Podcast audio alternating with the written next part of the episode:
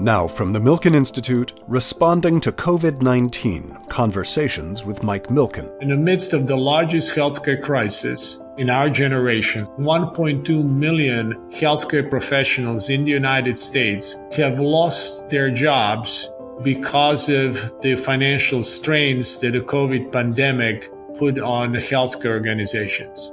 That's Tom Mihaljevic. He's the CEO of Cleveland Clinic, one of the world's top ranked hospital systems. Despite cutting non essential services during the pandemic, Cleveland Clinic has maintained a full workforce, which has also remained one of the world's healthiest. Dr. Mihaljevic spoke with Milken Institute and Faster Cures chairman Mike Milken on Wednesday, May 20th. Tom, thank you for joining us today. Thank you for having me. My first visit to the Cleveland Clinic was long before you were there in the early 1970s. What a fantastic institution that you lead today with more than 70,000 employees worldwide, conducting medical research, providing healthcare services to 3 million patients.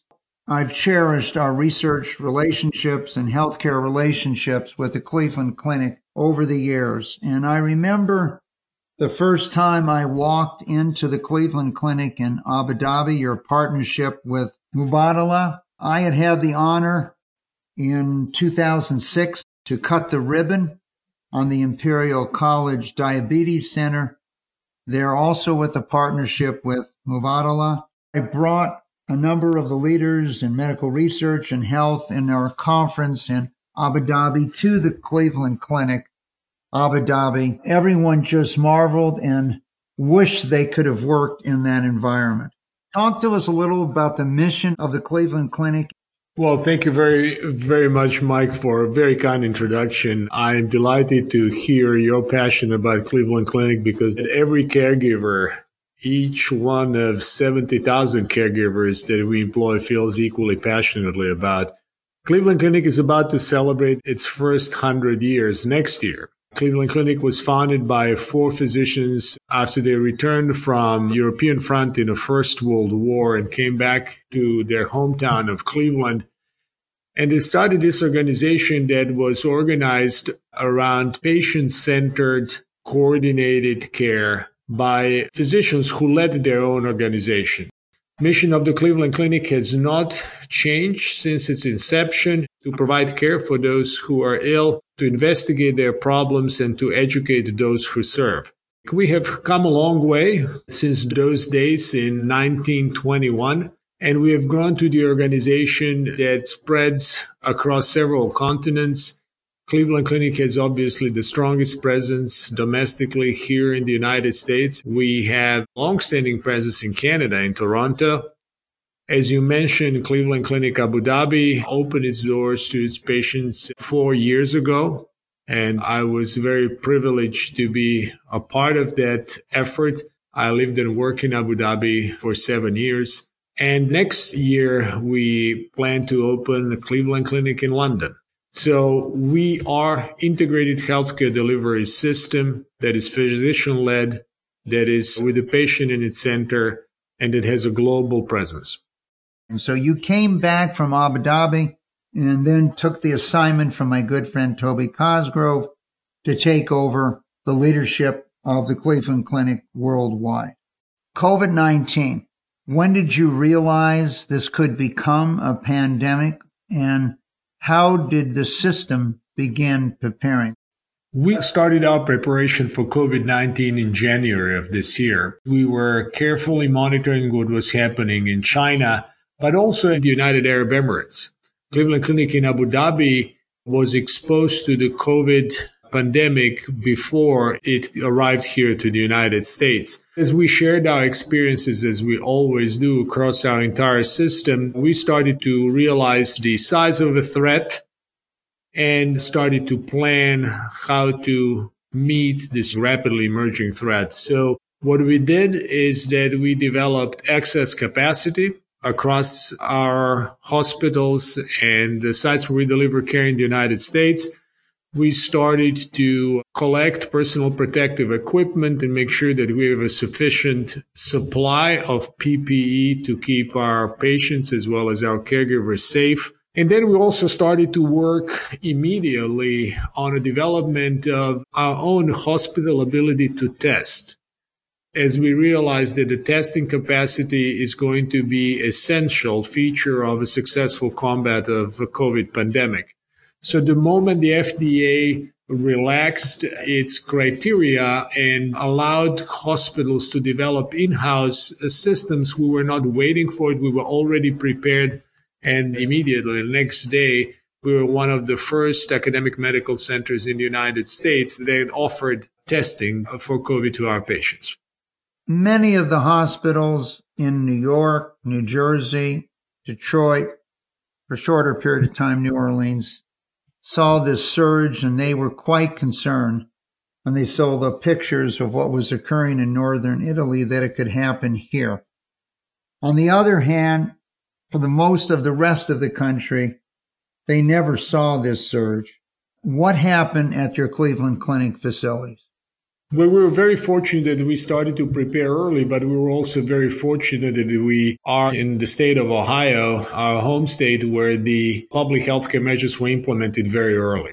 So the combination of our preparedness and the state preparedness led to the fact that we had a large capacity to take care of our COVID patients, but fortunately, that capacity was never needed.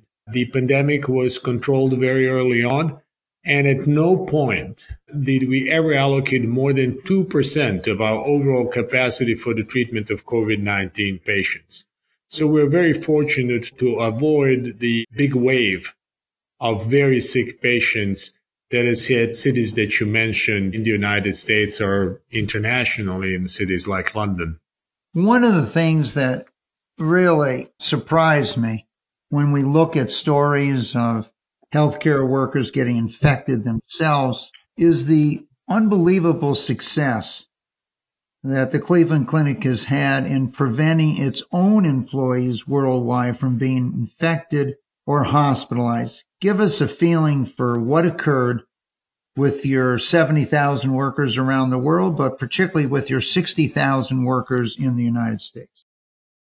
We really strive to become not only the best place to provide healthcare, but also to be also the best place to work in healthcare and the safest place to work in healthcare. So we started with the preparation to educate our caregivers about the best practices to protect themselves from the virus. We started to prepare the environment around them to be as safe as possible. And as a result, of all of those measures, we have fewer than 1% of all of our caregivers turning out to be COVID positive. Well, that's a tremendous record considering how they've had to interact with patients we're very proud of that accomplishment. If there is an accomplishment that is very dear to all of our hearts, it's the one that relates to the safety of our own caregivers, because that gives them really an opportunity also to provide high quality care to our patients. So preparing for a surge that did not occur, what was the potential financial impact to the Cleveland Clinic? Based on the orders from our state governments, we had to suspend all of the non-essential care, which was the right thing to do.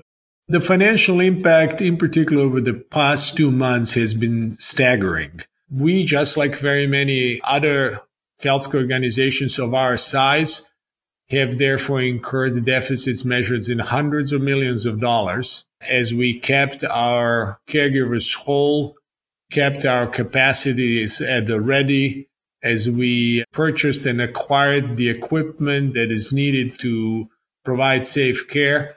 So the financial impact has been quite significant. And as you know, when we take a look at the healthcare industry in the United States, the unfortunate, almost tragical paradox of this situation that 1.2 million healthcare professionals in the United States have lost their jobs because of the financial strains that the COVID pandemic put on healthcare organizations. So in the midst of the largest healthcare crisis in our generation, certainly, very many healthcare professionals are losing their jobs.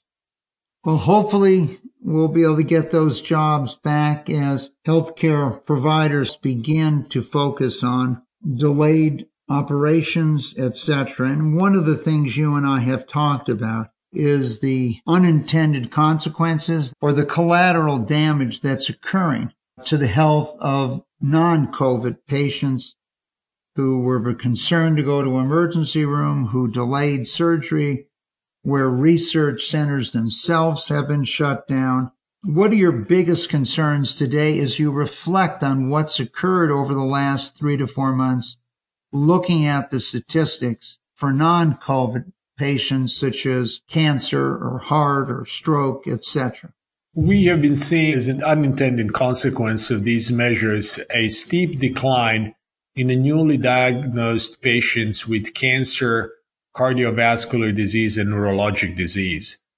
What we do know for a fact that those diseases have not disappeared. Rather, the patients were either fearful or seeking care or simply could not access care because it was deemed as non-essential. Let's focus on cancer for a moment. This could result in hundreds of thousands of lives that we may lose over the course of the next year or two because of a delay in timely diagnosis of cancer. And that is cancer alone. Cardiovascular disease and neurologic disease make with cancer three top reasons for mortality and death outcomes here in the United States are equally affected. So those unintended consequences of COVID pandemic may be from the standpoint of the loss of human lives be much more severe than the actual damage and the loss of lives incurred by COVID pandemic. The UK put out that they thought they might have 18 to 20,000 more patients die this year from cancer.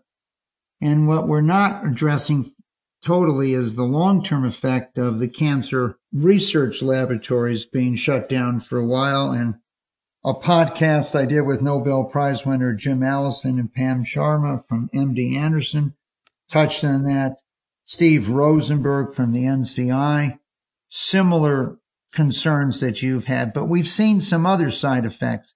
When we see substantially reductions in heart attacks or strokes, it's hard to believe that this has dramatically changed, but it's possible they're just being unreported or people were scared to go, particularly if they were a senior citizen, into the emergency room or into the hospital. What have you seen in this area? Just as you mentioned, that were exactly our assumptions. These are all chronic illnesses.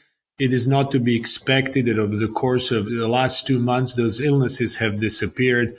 And what we are seeing right now as we are resuming non-COVID care is substantially larger number of patients who are presenting with advanced conditions, whether it's a cardiovascular conditions or cancers or neurologic diseases, the severity of illness at admission is much higher than what we used to see before the pandemic. Another untold story of an impact of this pandemic, collateral impact of this pandemic is very steep rise in the number of the patients with mental health issues. We've seen that with alcohol abuse, spousal abuse, both lower medication use, but also increased issuance of opioids for those that were in pain, back pain, shoulder pain, knee pain, where they might have had surgery and that was delayed and now they've had increases in opioid use. Have you experienced that also, Tom? Yes, we have. We have seen everything that you just mentioned from a tragic increase in incidence of domestic violence, child abuse, alcohol and opioid consumption. A lot of that is translating into an increased violence against our caregivers. And that is yet another silent epidemic in U.S. healthcare and that is the violence against healthcare providers. So, Tom, a number of years ago, a close friend who I've been working with named Larry Ruvo in Las Vegas created the Lou Ruvo Brain Health Center. He was very successful in raising money over a long period of time. I had mentioned to him he needed to affiliate with a world class medical research institution. And after a long discussion, eventually a partnership was created with the Cleveland Clinic. And you are one, if not the leader in brain health. How are you preparing the Cleveland Clinic for increases in mental health issues delayed interaction for people that had dementia, Alzheimer's, and other things that you focused on to help them. What are you doing to deal with this potential surge? Lou Ruvo Center in Las Vegas, that is a part of our Cleveland Clinic effort, is truly dedicated for the research and treatment of degenerative brain disease. And they have done a phenomenal job of advancing the science as well as a treatment of broad spectrum of degenerative brain conditions. Our neurological institute is working very, very hard to expand our treatment for patients with mental health disease as well. I cannot underscore how important of a public health issue that is in the United States. The mental health underpins the most lethal epidemic in an American history and that is the epidemic of opioid abuse when every year we're losing 60 to 70,000 Americans due to opioid abuse. So we are doing absolutely everything, not only to advance the science, but also to extend our reach to as many patients in need as possible using different means. Digital technology and digital infrastructure is a very attractive medium to provide an appropriate, accessible, timely care for patients who are struggling with mental health conditions. It is something that our patients feel very comfortable with. This is the medium and a platform that allows us to reach them in the comfort and the privacy of their own homes. But this is also the digital technology when it comes to mental health has also helped us address the chronic shortage of qualified professionals, psychiatrists, psychiatric nurses, and nurse practitioners, in particular in the rural areas. And through our digital connectiveness, we've been able to help tens of thousands of Cleveland Clinic patients. Tom, one of the things we've seen is a tremendous increase in telehealth this year. Some facilities have had more telehealth visits in one day than they had in all of 2019. How have you adapted to telehealth at your facilities around the world, and have you seen a similar increase? We've embraced digital technology as a pillar of our strategy for the future of Cleveland Clinic because we believe digital technology uh, offers just a wonderful opportunity to connect to our patients in a ways that is much more meaningful and allows us also to provide much more personalized and tailored care. We have seen a phenomenal increase in the number of telehealth visits from 5,000 a month in January to over 200,000 a month in March of this year. So phenomenal increase that is, I believe, a reflection of several trends. One, the digital platforms becoming much more refined, easier to use. But it's also a reflection not only on advancement of technology, but the willingness of our patients as well as our providers to adopt those new technologies. In a time of COVID, people oftentimes fearful to come to the hospitals because of a perception of risk associated with going to a healthcare facility. But also our caregivers oftentimes feel much more comfortable providing us now services at a distance for patients in need. I think that this is just the beginning of a revolution in a way that we are approaching healthcare delivery. Tom, I want to thank you for joining us today. I want to thank you for your leadership, and we look forward to future breakthroughs from the Cleveland Clinic in meeting the challenges of not only COVID 19 patients, but those with other serious life threatening diseases. Mike, thank you very much for having me. It was truly a privilege. I enjoyed the conversation. Find more episodes on iHeartRadio, Apple Podcasts, Spotify, or milkeninstitute.org slash podcast, where you'll also find the latest COVID-19 updates. Until next time, stay safe and healthy.